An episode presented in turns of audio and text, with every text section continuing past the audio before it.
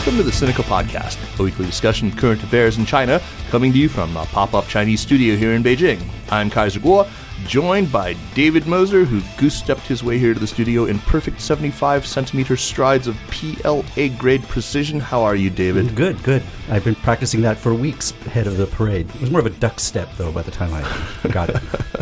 So we're recording on Saturday, September 5th, which is two days after the big military parade on Chang'an Avenue in front of Tiananmen. And Beijing is getting back to normal after the commotion around the parade itself. Today, we'll talk about the war, the end of which the parade was, of course, intended to commemorate, and we'll focus on how discourse about the war and the respective roles of those who fought it has changed in the 70 years since it ended. We'll also talk about the parade itself, which was meant to project or convey something, uh, and how it was perceived and received in so many disparate ways by the different people watching. Lots to unpack here. So today we are thrilled to be joined by an historian of modern China I've long admired, a tremendously lucid commentator who many of you may know from his books and from his star turns on BBC's In Our Time podcast, one of my favorites, and on BBC's Radio, Radio 3's Free Thinking, Professor Rana Mitter. Rana Mitter is professor of the History and Politics of Modern China at the Institute for Chinese Studies at Oxford University, and author most recently of China's War with Japan, 1937 to 1945, The Struggle for Survival, known to our American listeners as Forgotten Ally. And uh, he wrote a wonderful book on modern Chinese intellectual history, which I'm actually just now reading. It's The Legacy of the May 4th. It's called A, uh, a, a Bitter Revolution.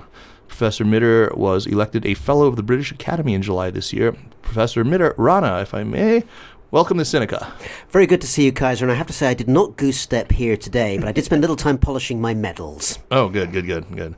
And many medals you have. Um, they're, they're, Well, if I ever they- get- I'm blinded looking at them. A chest full of medals. I wish. has. No, yes, no. I'll have to work a little harder to get inside the PLA. It's amazing that uh, the, the, British Academy that medal is the size of a fucking dinner plate. It's huge. Well, you know that, and probably the the one for uh, kind of uh, major, super uh, um, academic uh, pin-up, no doubt.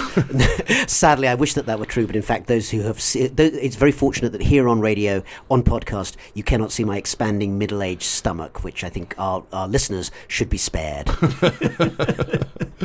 so, Ronnie, you were actually in Beijing specifically for the parade and for commemorative activities around it. Is that right? That's right. I've been here basically as part of a series of academic activities and also some wider activities around the parade, including an academic conference which looked at various aspects of the way the war is perceived now in China, as well as its more detailed military history. Well, then you are in a perfect position to talk to us about all things that we want to talk about. Um, I want to also give a, a, quick shout out to one of our former guests, one of our favorite guests, to Rogier Creemers, also of Oxford, who's been on the program now many times, um, Yeah, always making three, four times. or Yeah, yeah.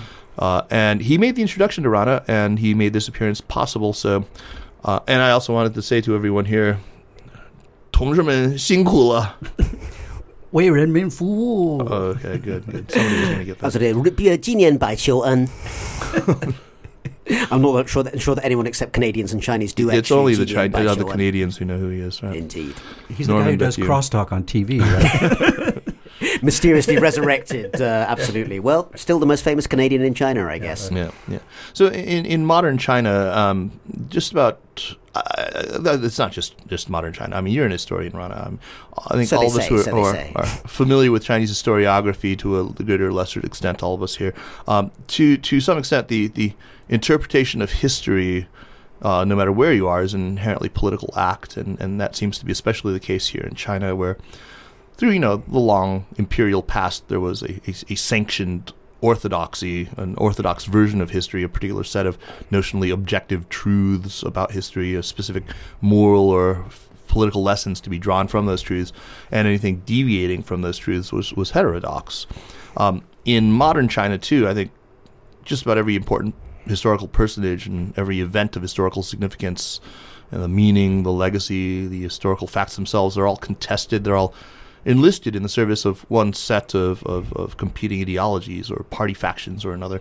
And so when somebody pronounces on the meaning of the May 4th movement, or um, as you make very clear, Rana, in, in A Bitter Revolution, or when somebody you know makes a claim about what Sun Yat-sen's uh, late life ideological orientation was, or you know, it, it, in many ways, how they come down, how, how they answer the big historical questions, it says as much about, say, a Chinese person's you know political orientation as say an American's answer to the question of what was the cause of the American Civil War, um, and the uh, the Communist Party's narrative around its role in the defeat of Japan seems to have been, I think, um, one of the, the load bearing pillars of, of, of, of legitimacy why, why do you suppose that is? Why, why are they have they so much invested in this? Does the mantle of nationalism really rest so much on people buying its claims about its role in the war?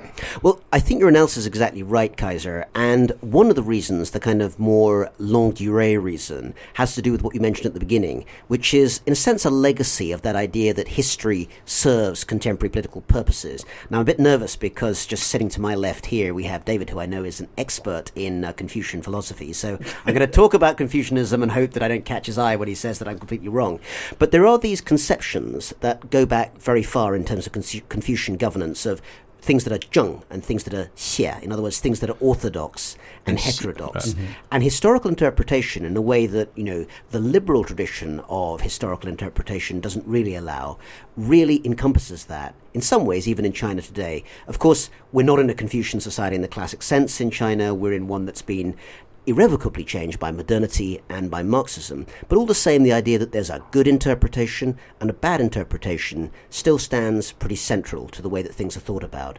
And the war against Japan, the Second World War in China, has really fallen into that category in certain ways.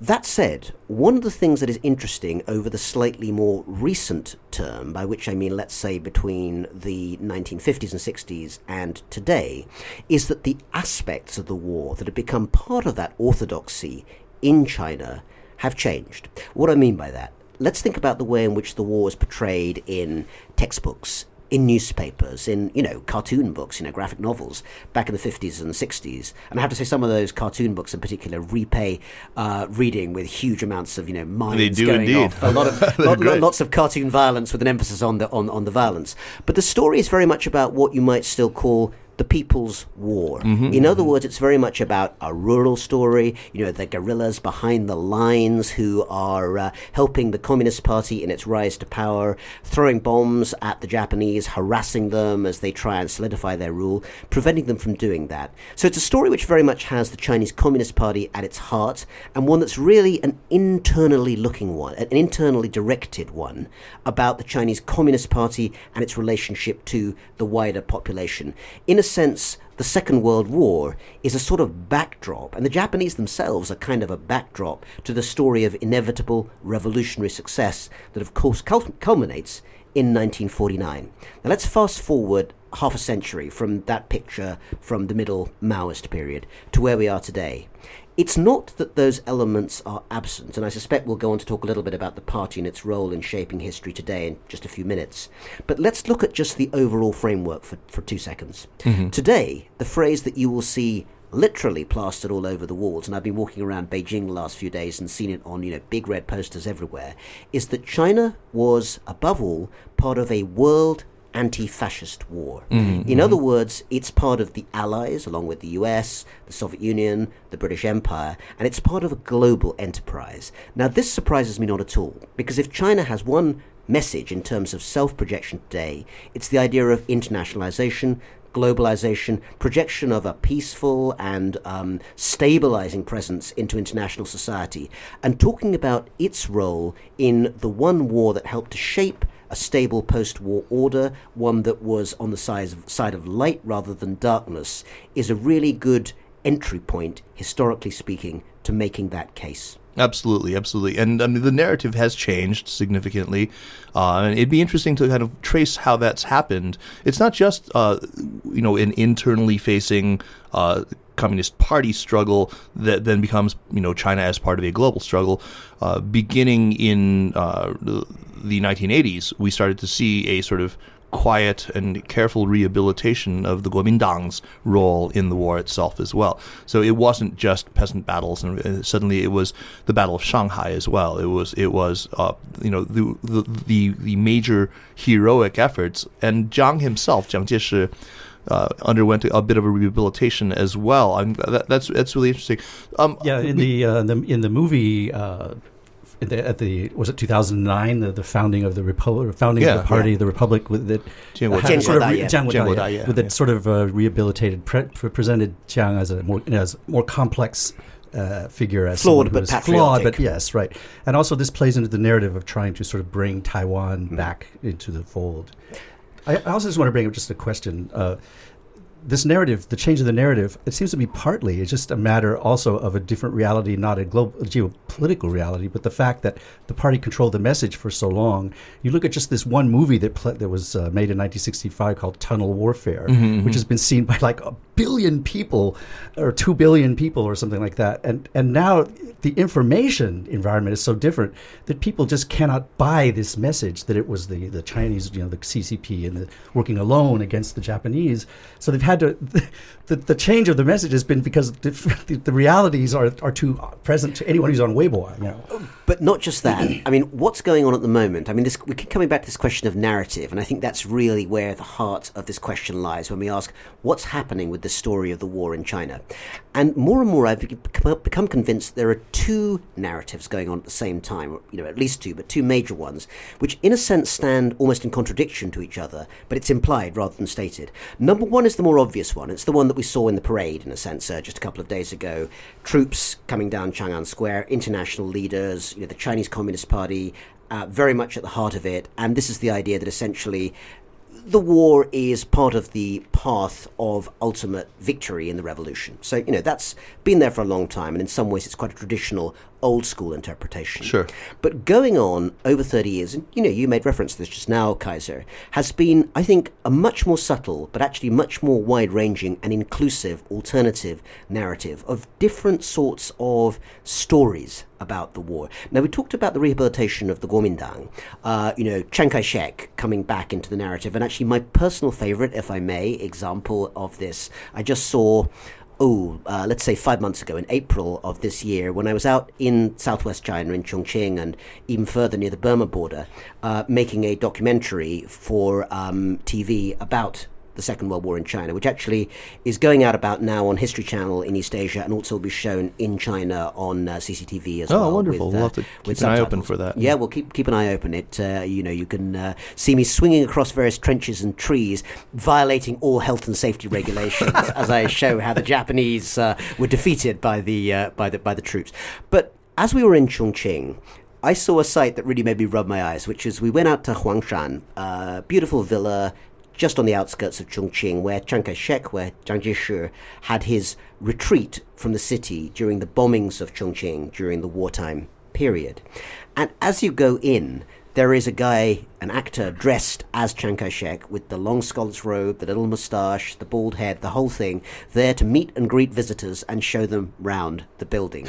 Now, 20 years ago, maybe even 10, the idea that official, you know, curators would be hiring Chiang Kai-shek actors to stand outside his old house and welcome people into the house would have been absolutely unthinkable. Like an actor playing Hitler at the Holocaust Museum or something like that. Well, uh, that's what it would have been, I mean, pushing pu- pushing a little bit. Uh, uh, remember which side Chiang was on on the the, the, the, the Allies, but you know it's it's unthinkable in uh, uh, uh, in an earlier era. Now it's very much happening, and yet concentrating too much on Chiang Kai-shek and the Kuomintang Party, I think maybe turns our eyes away from something that I think, in a sense, is more is, deeper and more long lasting, which is the ability of this new stealth rehabilitation of the non communist history of the war to let personal stories back in. One of the hmm. things I found most you know moving really about researching the book about Japan's uh, sorry China's wartime experience in the war against Japan was um, using some of the oral histories that were collected from people who evacuated out of eastern China down the Yangtze up to Chongqing. And these people had had their stories collected in the 90s and the 2000s. They had obviously left, you know, either as children or, you know, as young adults. And they had to wait, you know, 50 years or more to be able openly to tell stories of tremendous hardship, suffering. Many of them lost children or parents along the way. They were stuffed into boats. They didn't know if they might be sunk by bombs. But because they had made the decision to go upriver to Chongqing and not inland to Yan'an, the communist headquarters, those stories were taboo until the opening up that we're talking about. Hmm. Now, that has nothing much to do with communist versus nationalist as a political issue. It has to do with human choices. And I think it's a really a wonderful thing that in those last twilight days before that generation dies off, they were finally able to tell their stories. I think that um, one thing that we ought to point out is the, the extent to which this, the changes in the narrative are a result of a change in the external environment. Uh, you know, it, it, it has to do with the dynamics between the Kuomintang and the DPP. It has to do with the, the vicissitudes in the relationship between China and Japan, between China and the U.S., between China and various claimants to little flecks of coral in the South China Sea. uh, all these things, they, they, they, they, these things all, all impact this, right? I mean, and if you were to sort of, uh, of line up the curves, uh, you would see, I think, similar inflection points. I think that's absolutely right. And one of the things that, you know, we should be honest and say is that I don't think that the widening out of the you know historical message, the historical discourse about the war in China is the product of some altruistic desire for historical objectivity by the party. I mean, you know, they're about a lot of things, those guys. That's a not, very you know- daring statement. yeah, I know. I know there'll be a lot of controversy about Right, that, right, but you know, strange to say. But of course, one of the reasons that there is this new interest in this period is that if you go back and look at what the Kuomintang, you know, the previous government were about, they were very much about making sure that in a post-war settlement, you know, they knew the war was going to end, and by the mid 1940s, they knew that they were going to be on the winning side. Once the U.S. had got into the war, it was inevitable that over time the Japanese empire would be defeated. You know, Winston Churchill knew that, so did Chiang Kai-shek. They couldn't stand each other, but they agreed with uh, each other in terms of uh, understanding the American influence. So that being the case, we now know, for instance, from reading Chiang Kai-shek's diaries, which of course are now famously available to, to scholars at the, the Hoover Institution. Uh, there also, I think there are copies in China, but I always like the irony that Chinese mainland scholars have to go to California to read them because they're not available in the, the Chinese libraries, uh, and have made you know extensive use of them uh, as well. So if you look at the detail, you know he was a guy who wrote his diary pretty much every day, which you know at least nothing else shows stamina, and he had a game plan for post-war China, and it was one in which China would play a much more prominent role in shaping this region, the East Asia region, after the war ended. He probably thought it was more likely to be 1946, 47, but that sort of time zone. He thought that Korea was a country which needed to obviously come out of Japanese colonial control, but in which China would then play a role. And he was thinking of his China, not communist China, but China nonetheless. He had a lot of, you know, he wanted Hong Kong back, and the British managed to march in very quickly to make sure that he didn't get that uh, uh, um, achievement as well. And obviously, in terms of the wider regional area, Indochina too, he felt that China had a role plenty of those agendas are ones that I think play into a wider feeling in today's China, with a different party in charge, that maybe China didn't get its chunk of change Right. at the end of 1945, and it's now time to uh, to pay up. That's very, very interesting. Um, let's talk about the narrative within China. I mean, there, there's been a lot of controversy, and before we we uh, we met up, I, I passed around an essay uh, that was uh, posted in a blog that's become quickly one of my very favorite blogs, uh, written by a guy named Ma Tianjie. Uh, Jeremy and I have both plugged it on this podcast before. It's called chublicopinion.com. It's Chinese public opinion. Uh, public opinion with Chinese characteristics, and the, the the the post is called "Down with the Nihilists." It's a great primer to the whole debate, um, which which you know has reached kind of a fever pitch as the date of the parade approached, uh, with the official party organs kind of ranting and raving against this historical nihilism or nihilism. Um, and uh, more vociferous critics of the party kind of seeking to refute not only the party's orthodox version, but essentially to deny any meaningful participation in the war effort by the communists at all. Um, and so, Rana, you're, you're somebody with a good grasp of the history and presumably nothing at stake ideologically. So, where do you come down on this? How do you apportion credit? Yeah, absolutely. Well, I get asked this question a lot in Sure. China because there is so much. Uh, no, I'm not suggesting it's a, not a good question. It, it is. It, it's one of the most important questions. But as you've It's suggested, one of the shibboleth questions. It's a shibboleth question Yeah. because it, it again it's about ideological positioning. Do Right. you find yourself, you know, basically wanting to boost the Kuomintang side or the communist side or something else? And so I've come up with the following answer, which you know historically I would stand by, and I think is very much at the heart of the case I try and make in, in, in the book. It has three parts, but they're three short parts. So let me go through them just one by one. Number one, the vast majority of the set piece frontline battles were fought by armies that were either Kuomintang armies or armies of militarists associated with the Kuomintang. Fu Yinxiang and uh, Yeah, right, Feng right. Xiang, Liu Zhongren, um, uh, Bai, Guo- you know, uh, Bai Guangxi, you know, Bai a lot, a lot of people um, who were uh, who were part of uh, uh, uh, of the. So many of them are actually parts of the, the so-called Whampoa, uh, Huang, Huang clique, clique, yeah. who actually you know were wary of Chiang Kai-shek, but actually fought in the end, mostly on his, his side. So when we think of battles that are like Shanghai, uh, 1937, Taiyuan, 1938, Changsha under Xu, Xue Yue several times, three or four assaults on that Yeah, city. sure. These are Kuomintang versus Japanese battles, or at any rate, um, National Revolutionary Army um, battles. So that overall is the battlefield question. Of course, there are battlefield um, conflicts that are communist led. 100 Regiments campaign in 1940 under Peng Dehuai is the most uh, notable of, uh, of those. But for the most part, the CCP are not leading that sort of battle. On the other hand, when it comes to guerrilla warfare, which is ideologically as well as militarily one of the important innovations of the war, I'm sure many people will know that in 1938, Mao wrote what remains one of his most read and most respected essays on protracted hmm. warfare, which has a great deal about how conventional warfare may not be the way in which the war will be won, and that it's going to be a long and not a short one. The communists have a lot, theoretically and practically, to do in terms uh, uh, to, to offer in terms of harassing the Japanese and making sure they can't settle down. They're okay near the railway lines, but once you get out into the countryside, they're being given a hard time. Now, the nationalists also have a lot of guerrilla um, uh, warriors out there, but the communists make a real contribution, particularly in north and central China. The final part, though, and this is where the nationalist versus communist battle, you know, in a sense gets superseded, is that without external intervention, neither side would have won the war against Japan. The fact is that, you know, China's role in the war does need to be taken much more seriously than it has been, but there is no way that they would have won overall without, first of all, in the initial period of the war, um, small scale but pointed and, and essential Soviet intervention, Soviet fighter pilots in particular, helping out the nationalists. But then from Pearl Harbor onwards, the United States and the British Empire providing money, providing materiel. The one thing they don't provide, of course, is on the ground combat troops in China. Those are Chinese battles fought by Chinese warriors, and we should never forget that.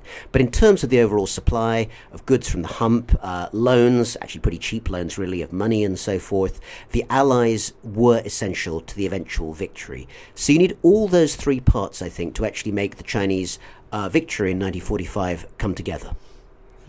And yet it's come down to this sort of black and white. If you uh, give more weight to the KMT or to the Americans, you're some right deviationist. And somehow, if you think the CCP played any kind of a role at all, you're some kind of brainwashed commie stooge. Fortunately, I think that we've kind of converged on something more sensible. Um, there are there's a PLA major general who's quoted in that piece that I, that I mentioned in Public Opinion, uh, quoted very approvingly, and he takes a very middle ground position. I think it's maybe worth reading. He says. In the past, our account of the war was often shaped by immediate political needs, which led to biases and exaggeration. Because of our post war hostility towards the United States, and in order to highlight the power of People's War, American victory in the Pacific was downplayed, while landmines and tunnels were depicted as the major weapons defeating the Japanese. After the reform and opening, mainland China proactively upheld the Kuomintang's role in the war. However, in the process, some media outlets went too far by exaggerating the overall importance of the China theater in World War II. Even if this could somehow elevate the public's spirits and pride in the long run, this would create distrust in such propaganda in general. Kind of a nice middle of the road uh, view. I, I- actually, I don't think I disagree with. I mean, I just heard that for the first time, but from what you've just read out, Kaiser, I don't think I disagree with a word of it. That That's sounds right. Ne- right. neither to do me. I. Neither do I. Rana, what do you think of the? I've, I've often thought that Mao's remark to uh, visiting uh, Japanese uh, was it an ambassador I who think nice Mr. Tanaka, he didn't, he didn't say think this just once. He said this many times. saying and Tanaka, and, I think, was Tanaka them, was yeah. apologizing for the atrocities, and he said, "Please don't apologize. Without without you, we'd still be out in the hills." what isn't that? How do you see that? Isn't that a tacit admission? In fact, No, it's a sen- it's, What does it's, it it's a joke. It's a he's kidding. r- there's no such thing as a joke, Kaiser. Okay, no, we don't do jokes on this podcast. I gather. Um, so I think there is, you know, it's. I- I'd say it, it, it, it's an ironically meant comment, and I would gloss it in the following way. On the one hand. At one level, I think it is absolutely fair to say that, you know, look at 1935, end of the Long March. You know, the Long March has now become a legendary event in Chinese Communist Party history. You know, being on Mythical. the Long March, Right. mythical in the sense that you know, I mean, now if there are any veterans left, they're very, very ancient from that march. But that's the hmm. most respected position you can essentially have in the party to have been on the march. Okay, so that obscures the fact that you know, in a sense, the Long March was a massive retreat from the extermination campaigns of Chiang Kai-shek, which were beginning to get close to some sort of success and could have been a real disaster for the CCP. Sure. And then when the war comes along and they have to form an alliance between the two sides, which we now know is actually in the offing probably as early as 35, 36, um, uh, Chiang Kai-shek and other nationalist leaders were involved in uh, in negotiations even before the famous Xi'an incident of, uh, of late 36. Just just for people who don't know, the Xi'an incident that happened in, in December of 1936 was when Zhang Zuolin, uh, um, his son Zhang Xueliang. Zhang uh, uh, kidnapped Jiang Jieshi and held him prisoner in Xi'an in uh, a, a villa I mean, where The, co- Yeah. the conventional story has been that this forced Chiang Kai shek into signing an agreement with the communists to fight with them. But in fact, most research now says that there's a more subtle reality. It may have pushed us some of the way, but in fact, the communists and nationalists had already been negotiating that direction, and Zhang Xueliang hadn't actually realized that. Ah, I didn't yeah. really- I didn't realize there- that. there- there's some subtleties to the At story. any rate, Ch- uh, Jiang Jieshi was did not have a change of heart. No, no, no. Well, also the thing is that I mean, without going too far into the the, the, the obscure but very interesting uh, sidelines of that history, frankly, if you'd been kidnapped and made sign an agreement, the moment you got free, you'd probably course. go back on it because why would you feel obliged? So I think that gives some some sense that the story is a little little bit more complex. But getting back to the point of it, it's clear that the threat of Japan.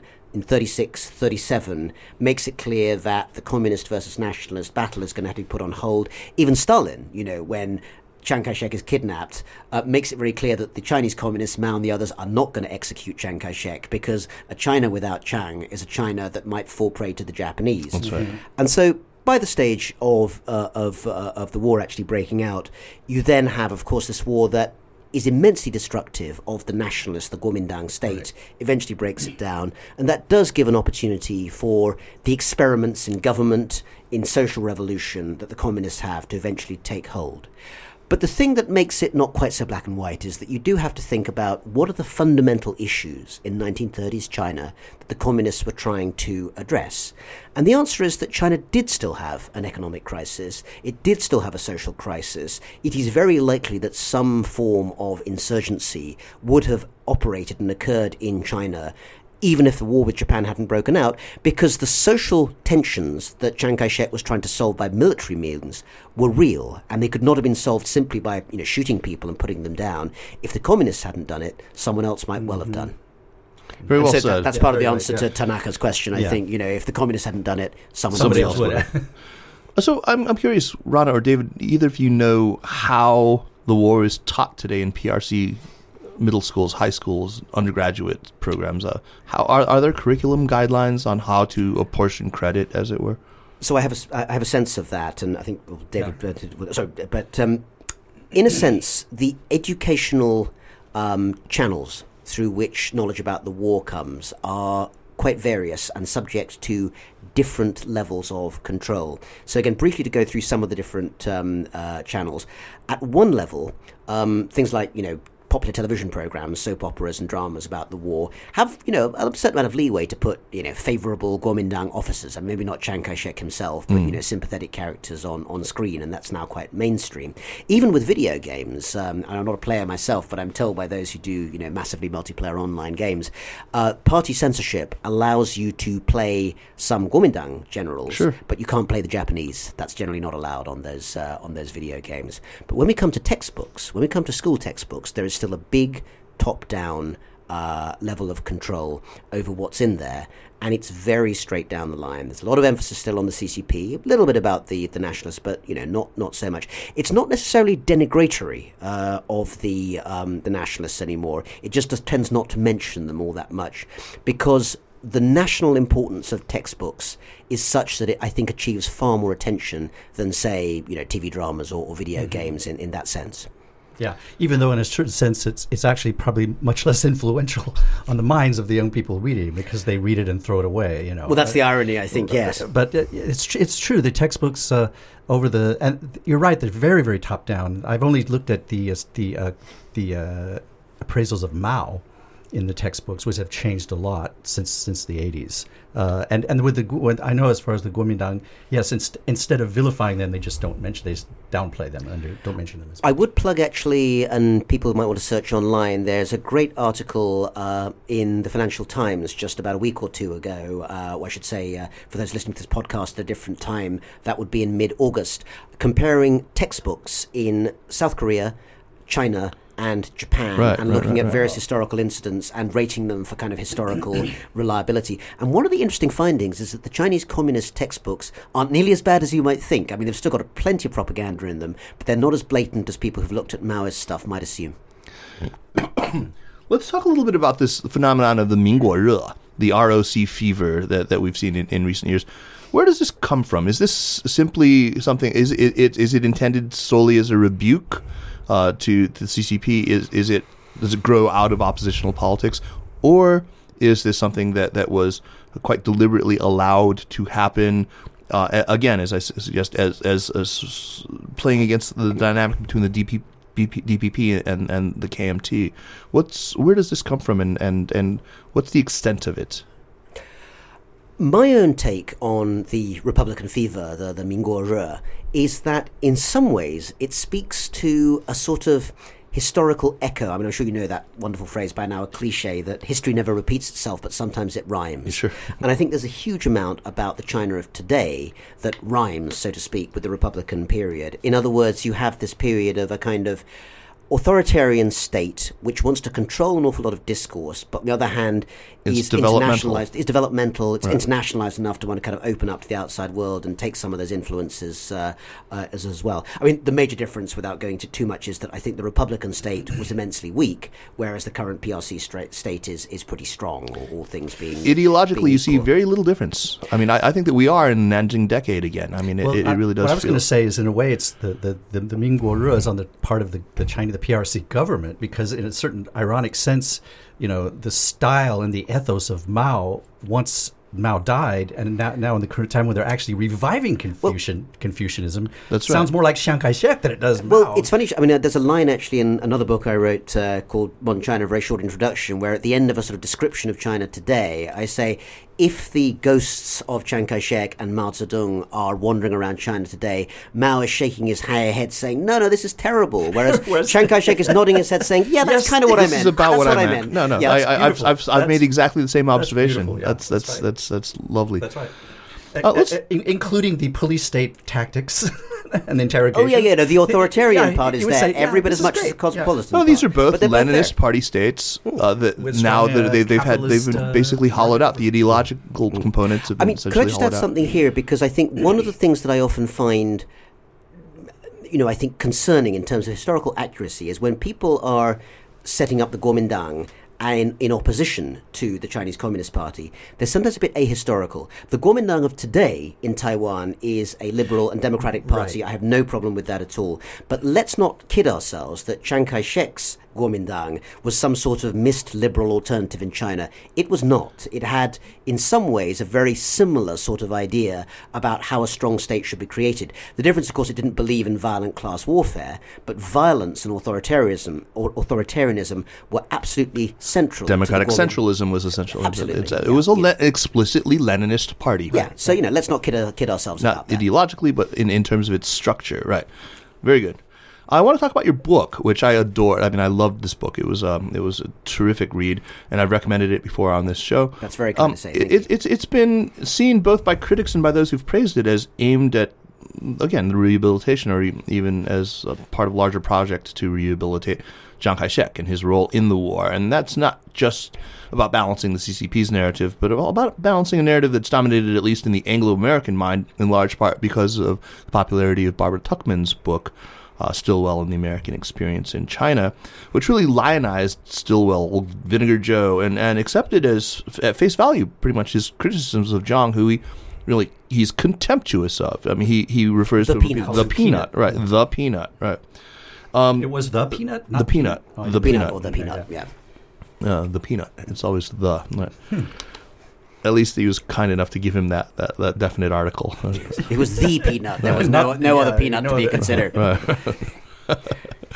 No, that, I mean, absolutely. I mean, the first thing I should say is that, that said, Barbara Tuchman's book, Stilwell and the American Experience in China, which is, you know, an account essentially of, of the American commander in chief of Chinese forces during World War II, General Joseph Stilwell, and his frustration with the war experience in China although it's you know very biased in the sense that of course it's written entirely from Stilwell's own papers and people Right. who are sympathetic to him, it does still give a very good bird's eye picture of how things looked from his point of view, and it's very very readable. But the problem is that we didn't have. I mean, to be fair to her, you know, in those days we did not, for instance, have access to Chiang Kai-shek's diaries. And the one thing that we can do now, you know, Jay Taylor, who wrote a fantastic biography of Chiang about four or five years ago, The Generalissimo. the Generalissimo, and actually scholars in China like uh, Professor Yang Tianshi of the Chinese Academy of Social Sciences, uh, you know, right here in, in, in, in Beijing, has also written a Chinese book, uh, you know, searching for the real Chiang Kai-shek in, in two or three volumes, which, you know, gives a much more sympathetic viewpoint about him. Hearing at least the man's voice through his diaries gives the other side of the picture. Now, this is not to say that we should rehabilitate him in the sense of thinking that Chiang was therefore a great genius who made all the right decisions and knew the right uh, side of the way that every decision would come out. But it means that, again, instead of this kind of very black and white view, you know, American modernizing presence versus backward Chinese inability to understand the true nature of warfare, we have the picture of much more ambiguity. I mean, yes, a, a wartime Chinese state that was corrupt, subject to black marketeering, hugely inefficient, immensely abusive of human rights in many ways, but also the product of essentially being boxed in on all sides by a fierce enemy, uh, unable to run a normal economy because it was simply cut off from most of the rest of the world, and desperately trying to survive while its capital city was being, you know, bombed to pieces by uh, by raiders. Uh, all of these factors have to be taken into account to make a fair assessment. My father grew up during the war in Chongqing.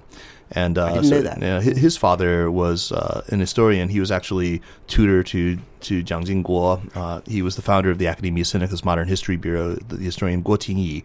Listeners can't see, but I'm now bowing down in front of you, basically. Anyway, uh, but my, my, so my, my father, um, he, the you know the bombs, the sirens would sound. My I mean, my father has one of these oral histories. In fact, I've recorded ex- many many tens and uh, maybe many many tens of hours of, of, of, of interviews with him about this. But uh, in Chongqing, he had the chance to encounter Jiang on a couple of occasions. One when he had actually resigned the presidency and was only nominally, notionally at least, he was Sort of early only- 49, Right, right. Uh, no, no, no. This is before. This is this is well, um, during the war when he was just xiaozhang when he was you know um, he wasn't actually uh, technically president. technically president, but um, yeah. And did spend a lot of time at the National University there. And uh, my father once was playing basketball out on the court, and Xiao Zhang Lai he, he came up and uh, apparently went unnoticed. The the kids were still playing basketball, including my father, and then he just rapped his cane very very loudly on the floor to demand their attention. And they stood there awkwardly as a, a basketball rolled by, and uh, that was his one. And the second was in the canteen of the school itself, which I think is something about the character of the man.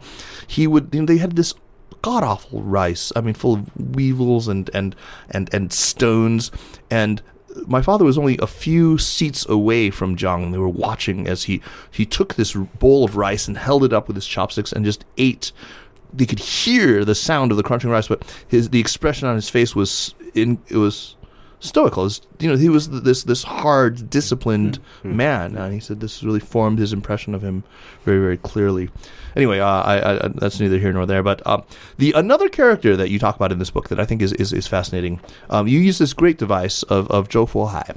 Um, uh, well, I think it was a kind of a brilliant choice as a kind of let's maybe call him a quasi protagonist. Uh, he's a person who could take you into different camps for one thing. I, th- I think that's right. Well, thank you for noticing that, Kaiser. It's one of the things I was most keen to do in the book.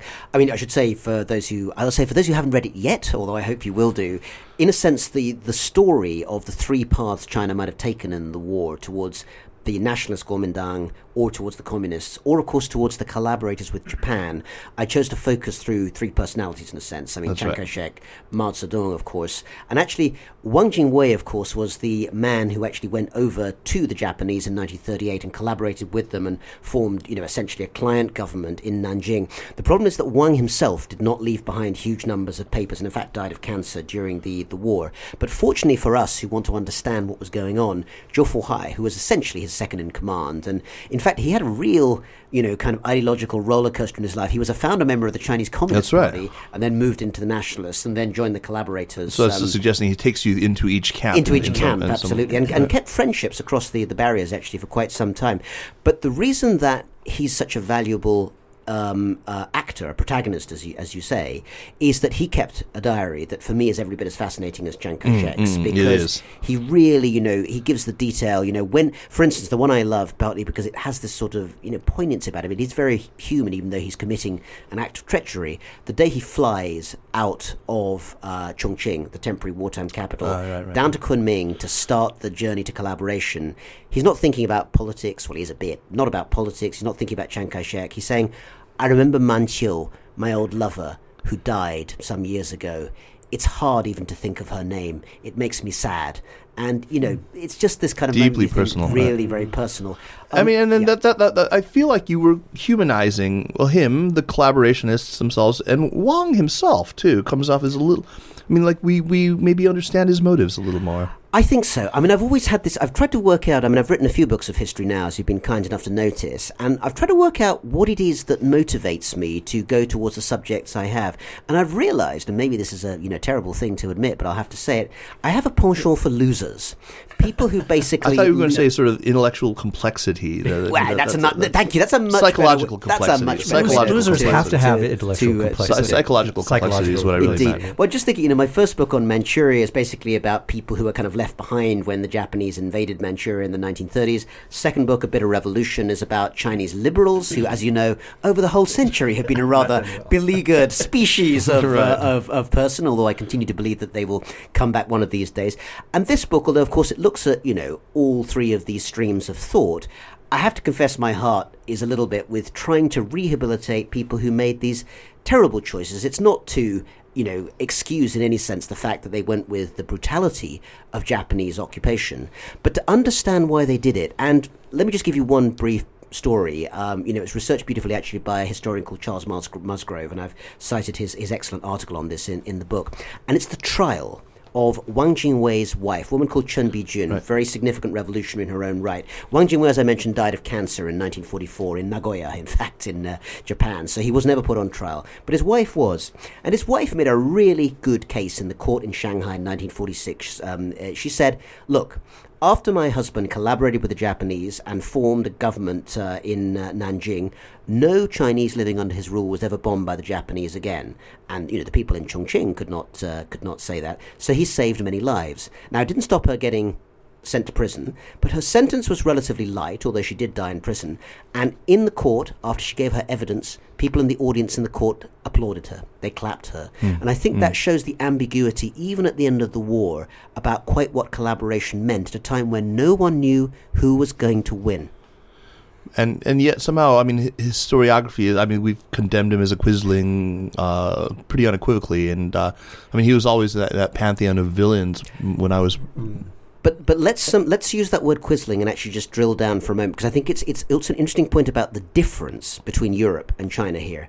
Quisling, of course, was Vidkun Quisling, the guy who basically was the Norwegian Nazi, and of course, people sometimes compare Wang Jingwei and the Nanjing regime under Japanese control to the Vichy, Vichy regime, yeah, France. The difference to me is that the Vichy regime, Quisling's regime, uh, the regimes in occupied Eastern Europe were complicit with genocide. You know, we essentially know that these are people who then helped the Nazis with the elimination of the Jewish and Roma and other people who were, you know, exterminated during the war. The Japanese invasion of China, and this is something again that's sometimes unpopular to say, so I'll take delight in saying it, was a brutal and horrific series of atrocities, and no one who reads my book could doubt that. But it was not a genocide. You sometimes hear people who have a certain agenda, I think, trying to argue that Nanjing, the massacre at Nanjing, was a genocide. A genocide is not. It's not. A genocide is an attempt to eliminate an entire group and category of people. Right. What it was was an unforgivable war crime, but Wang Jingwei seeing these things, I think in some part of his mind, along with the desire for personal advancement, along with a kind of selfishness, did think that continuing to fight against an implacable enemy like Japan would kill a lot more people than it might save.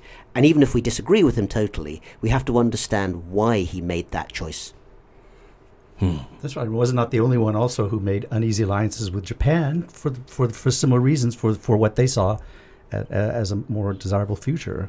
Yeah. Well, you know, also not to give you know huge amounts of justification to Wang Jingwei, but since we're briefly on the the subject, his argument also was that if he was collaborating with Japan, well, Chiang Kai-shek and the communists were collaborating with the Soviets, and why was it better to be in hoc to the Russians than the Japanese? If you're going to be in hoc to a foreign power, at least he thought that they're the communists Asian, right? they're Asian. At least they won't carry out the kind of you know atrocities that communists are well known to commit. I will leave it to listeners to decide whether or not there is any justification or not in that particular uh, uh, argument. But I put it to you as the way that Wang certainly saw it. Speaking of the anti-colonialism that, that, that, that's at the heart of it, that's another piece of your book that I really enjoyed. Um, the, the chapters that, that have Chiang Kai-shek interacting with with Gandhi uh, and with, with other leaders of, of I'm trying to convince them to throw in with the war effort, even as they were struggling to, to break free of British imperialism. That, that we won't go, into that here. It's a little too off topic, but I think it's another great reason to read this book if you haven't already. What I want to do with the rest of our time here is talk about the September 3rd parade. Uh, um, the parade, you know, 100, well, I'm sorry, 12,000 soldiers, all that pageantry and military muscle on display. Uh, is it? It's itself, as we were saying, it's it's an interpretive act representing a particular gloss on history, and the, the parade itself is maybe too fresh to be called history already. I sense that one's attitude toward it, whether among Chinese people, among China watchers, or within the larger international community, is again, it's kind of a, a bellwether, a shibboleth, right? I mean, it tells you what you thought of the parade, tells me, speaks volumes about what you think of, of this leadership. Um, uh, what was the parade meant to project? I mean, we've heard all sorts of theories. I'm, I'm curious, David, what, what, for you, just gut reaction, what was the parade meant to project, and who was it trying to reach? What are some of the more plausible theories? Well, I mean, despite the the comments, the disclaimers that it was not about current Sino uh, Sino Japanese, uh, Japanese relationships. It was about current Sino-Japanese relationships. Uh, that was that was one thing was that's very clear. Otherwise, if because they who are so good at controlling the message and so good at, at planning all this in, in advance could easily have staged any number of events or brought invited any number of people that would diffuse the, the, the message that perhaps this was a, actually you know meant to ramp up anti-Japanese sentiment. They didn't bother to do anything like that. So I mean that's that's one thing. The other thing I guess is just the obvious thing that it's also not just about the war; it's about the current uh, uh, standing of China in the world and Xi Jinping's control. Uh, and and also his the, the you know the, the, the fact that he made it a military parade, which he certainly did not need to do. He could have waited until uh, until the anniversary of the party in in, two, in 2000 and, and and 29 or whatever 21 21 to uh, well no doubt we'll see what, what comes up that's, that's yeah. too, he's out of office by then yeah, by 2017 right. uh, but, but, yeah no, absolutely. I mean, well, it was it was clearly meant for multiple audiences, right? I mean, you know, it was seen differently by different audiences, by the Laobaixing, by Chinese elites, by Xi's polit- potential political rivals, by different claimants to the contested coral flex that I made reference to earlier, um, by the, the, the big powers that back those claimants, by potential arms customers, I suppose. Um, so, was it effective? Was it effective? Uh, was it an effective piece of political theater? I think that there, for those multiple audiences you've mentioned, uh, Kaiser, there will be different levels of effectiveness. So, I mean, I'd, I'd, echo exactly what David says, but just add a bit to it. I mean, you know, as well as clearly sending a signal to Japan, uh, I think that there are a whole set of signals being sent about, you know, wider intentions and claims, frankly, South China Sea being the obvious place, but even beyond that, India perhaps is a place which will paid attention to this and, you know, seen that there clearly is a great deal more um, uh, capacity than perhaps even they had uh, realized in terms of, uh, of China's uh, military abilities. Although, again, on the flip side of this, because in China there's there's always a flip side. We should note that this is the year 2015 when the Shanghai Cooperation Organization, mm-hmm. which was billed as Asia's NATO back when it was set up in 2001, has really I think failed to deliver in that sense, but made I think the most interesting move of its short life as an organization this year by letting in India and Pakistan. Mm-hmm, and mm-hmm. I think actually, although I suspect that, you know, basically Russia and China, who we all know are not actually the closest of friends, even though they're always claiming to be. Oh, they basi- are not. They yeah. are not. Yeah. But basically, I think the deal was, well, my date, you know, Russia says, well, my date is India, and then uh, China says, my date is Pakistan, and they both get in uh, on those uh, on those grounds. But the point is that letting India, particularly, into the SCO as a full member means that they now have a fully fledged pluralist liberal democracy inside the organization. So the old statement that, you know, the SCO, the Shanghai Cooperation Organization, is a dictator's club, it's not untrue, but it's a lot less true than it was before, and it reaches an interesting level of ambiguity about the, the projecting power in terms of influence of that organization. So there are some sort of subtleties there. Just one other thing about audiences. Again, it's been observed, but before it fades too far into the past, let's just say it again. There were Kuomintang veterans at the heart of the parade. Now, they weren't mentioned explicitly in the speech or much around the event, which actually had very little to do with the history. It was mostly about the, you know, the, the weaponry and uh, and so forth.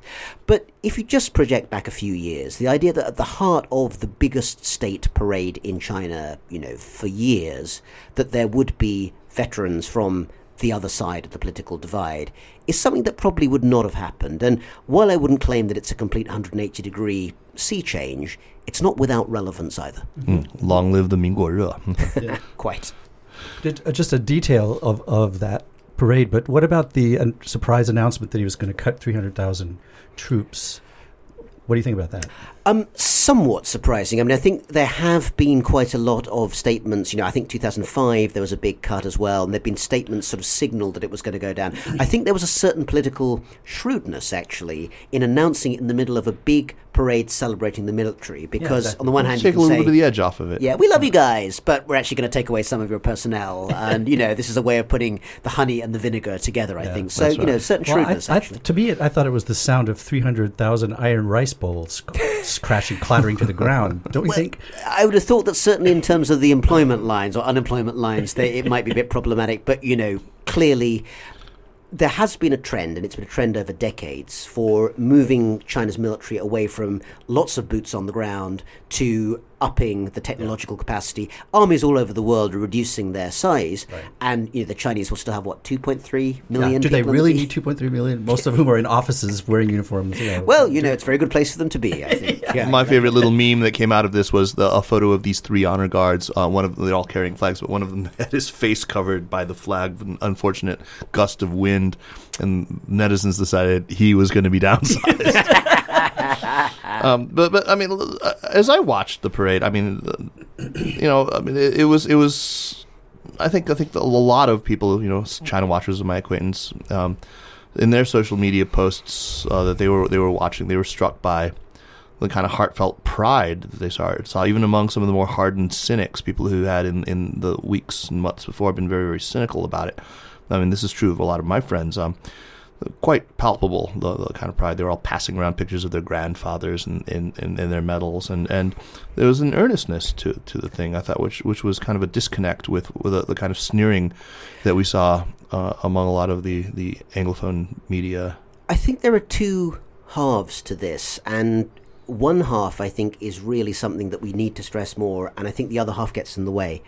The half that gets in the way is that there is so much concentration on weaponry, on the military, on China's territorial claims, on what China wants in the world now. And because, you know, inevitably, like any set of territorial claims, it's subject to geopolitical dispute, that becomes the subject of debate and even cynicism. And frankly, I, I'm not surprised. What that obscures, and I think this is the shame, is the fact that there is, for me, a historical injustice that was being righted, at least in part. And that's nothing to do with China's military claims today. That's to do with the Chinese contribution historically to winning the Second World War in Asia. I do think that that has been underplayed. That's why I wrote the book about the subject. And I would be very sorry to think that the thing that, you know, made people's, you know, lumps in people's throats, that made people feel a bit tearful, and I've seen plenty of people doing that, which is to do with the historical legacy, should be obscured by a lot of claims about the geopolitics of today. Mm. The two can and should be separated for a commemorative event. But there was another piece of this, which was, of course, the old uh, victimization narrative as well. Hmm. I mean, this is, you know, now China will. I mean, the, the, the, the feeling that so many people were trying to express. Was, right, exactly, right. The, the, that the century of humiliation is finally and, and, and, and, and permanently at an end. We will never be bullied again. We will never suffer the humiliation of but um, I, I would be very critical of the the, the, the of Beijing's manipulation of that narrative. I, I think you know obviously it has quite a bit of that's valid. The facts of what happened during the Jap- Japanese invasion are in some sense of, of valid objective truths. Yeah, the way they've interpreted has has changed, as we said, in, in, in relation to China's relationship with Japan, with the United States, and and, and so forth. Um, it disturbs me I mean, the, the feelings about this whole century of humiliation have ebbed and flowed, and often sort of at the direction of, of the party.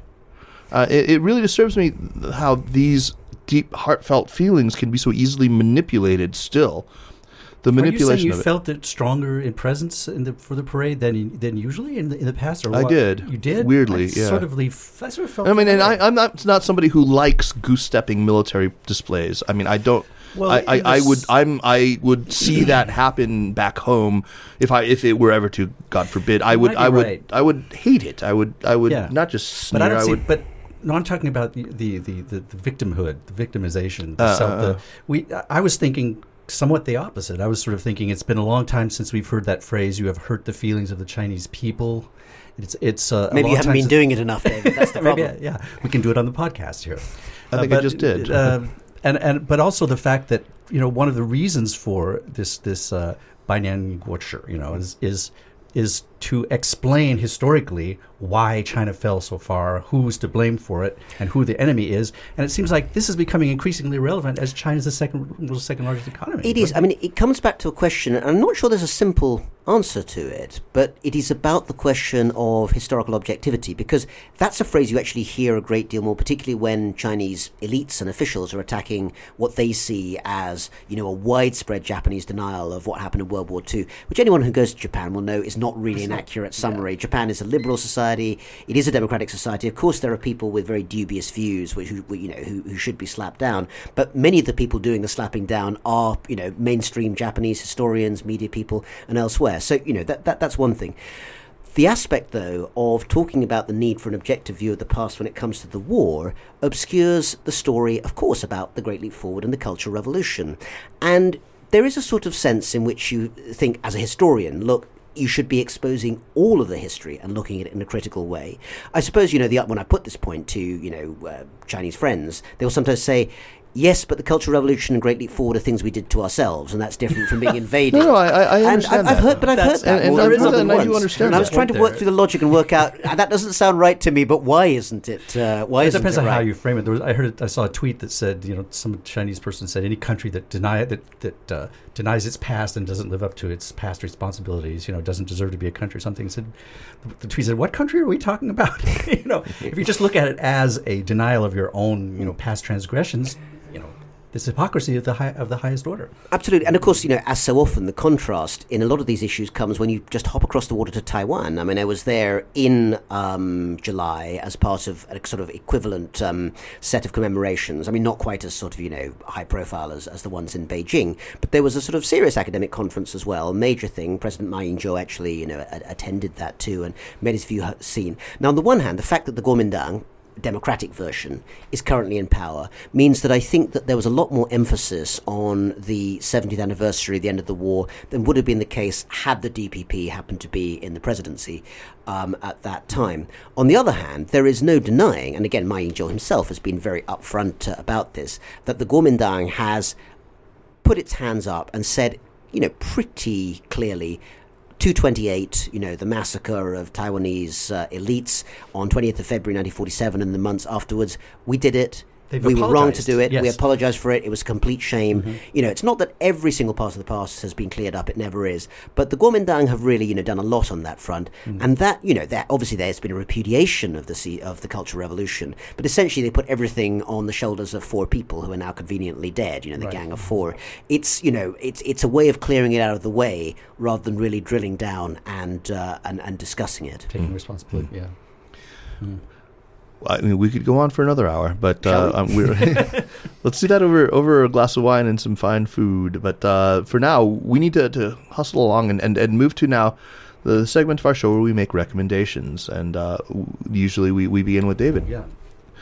Uh, I'm seeing if I can find the website here because it's very short, easy to remember, and that's why I forgot it. Meanwhile, we will twiddle our Email that. thumbs. Okay, here we go. Yeah. Okay, so what I'd like to recommend uh, is just uh, first. I always like seem to recommend these nerdy things where you get into websites and dig into files. Uh, it's uh, the the the Chinese the State uh, Administration of Archives of China, and the, the site is very easy to remember. It's www.saac.gov.cn, And addition to some of the usual stuff they have on there was old documents of Chairman Mao and Zhou Enlai and De and, and other kinds of things from the war and other kinds of things at great administrative you know movements in the past. And it's fun to watch to, to look at these things because they've got you know the handwriting of Mao and the hand, you can see them scratch out characters they miswrote. I always love to see that. It's a great vindication for Chinese learners. But they've got some great stuff on, obviously, on the World War II and on the anti-Japanese War, including. Uh, I just was browsing it before I came here, looking at. Uh, you can download these uh, scans of documents uh, such as uh, arrests in Shanghai of various people uh, trying to corral uh, women or sort of to bamboozle women into coming in and, and kidnapping them for, for comfort women. several arrests in English from the Shanghai police talking about how these women, you know, were tricked to go to hotels and then they were going to be kidnapped and taken off for house, houses of prostitution uh, and so on and so forth. There, there's a lot of very interesting stuff. There's the complete set of recently they had these Japanese soldiers who con- who who printed their confessions that they translated into Chinese, and I think there's even some videos of them uh, uh, online. But but th- these are all on file there. Fascinating, wow. and it's it's just a great. It's it's obviously very selective, but there's so much stuff there to look through, old photos and stuff you haven't seen, and mainly documents, which I find so fascinating that tell so much more. Seeing the documents handwritten before your eyes is much different than reading about them. Sounds like a website. Absolutely, I shall be logging in as soon as possible. In that case, Indeed. Uh, David, that sounds very good.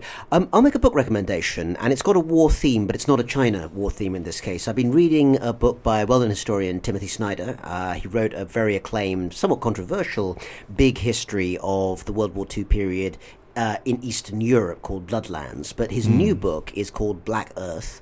It's a series of essays about um, the Holocaust in Germany and Eastern Europe. You would not think that there was anything new you could possibly say about, you know, the Nazi regime. Unlike China's wartime period, it has really been, you know, covered in all sorts of aspects over so many decades.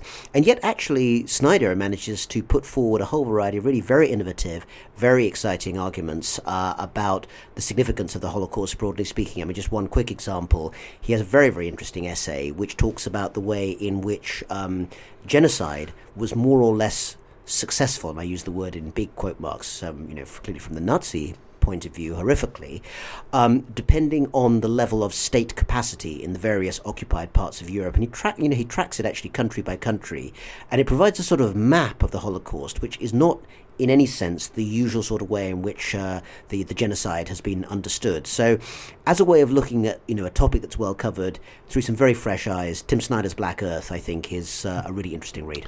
Terrific. Wow. Yeah. Mm, cheery bedtime reading. Yeah, that's yeah, take take take it to the beach with you. Yeah, right? exactly. My um my recommendation is a meta recommendation. It's a recommendation of a list of recommendations. Um, a a Sinica listener, his name is Gareth Jones, has compiled a list of all recommendations made across the 220 or 30 odd episodes that we've done since April of 2010. Uh, and uh, including names of all the guests who have appeared on the show, and I, I cannot be more grateful to this man. I mean, he's he's done a tremendous service, and we will I'll put a link to it. It's a, a Google Doc, so um, those of you inside China may have a little bit of difficulty accessing it, but the rest of us, uh, who or you know those of us who have VPNs, uh, check it out. It's it's it's kind of amazing, and it was it was really just thrilling for me to go back and see all these fascinating people that we've talked to over the years, and and uh, and the idiotic recommendations. And I've now made. it's and now it's made its strange loop into vicious recursion as the de- as it will have to document this recommendation exactly on his exactly. own I- I- this is what I'm doing. This is this is for you, Gareth. Rana Mitter, thank you so much for coming in. It was just a, such a pleasure talking to you. Huge pleasure to be here, Kaiser and David too. Thank you both very much. Thanks, for David. Me on. Yeah, thanks. And uh, we will see you folks next week on the Sinica Podcast. Take care.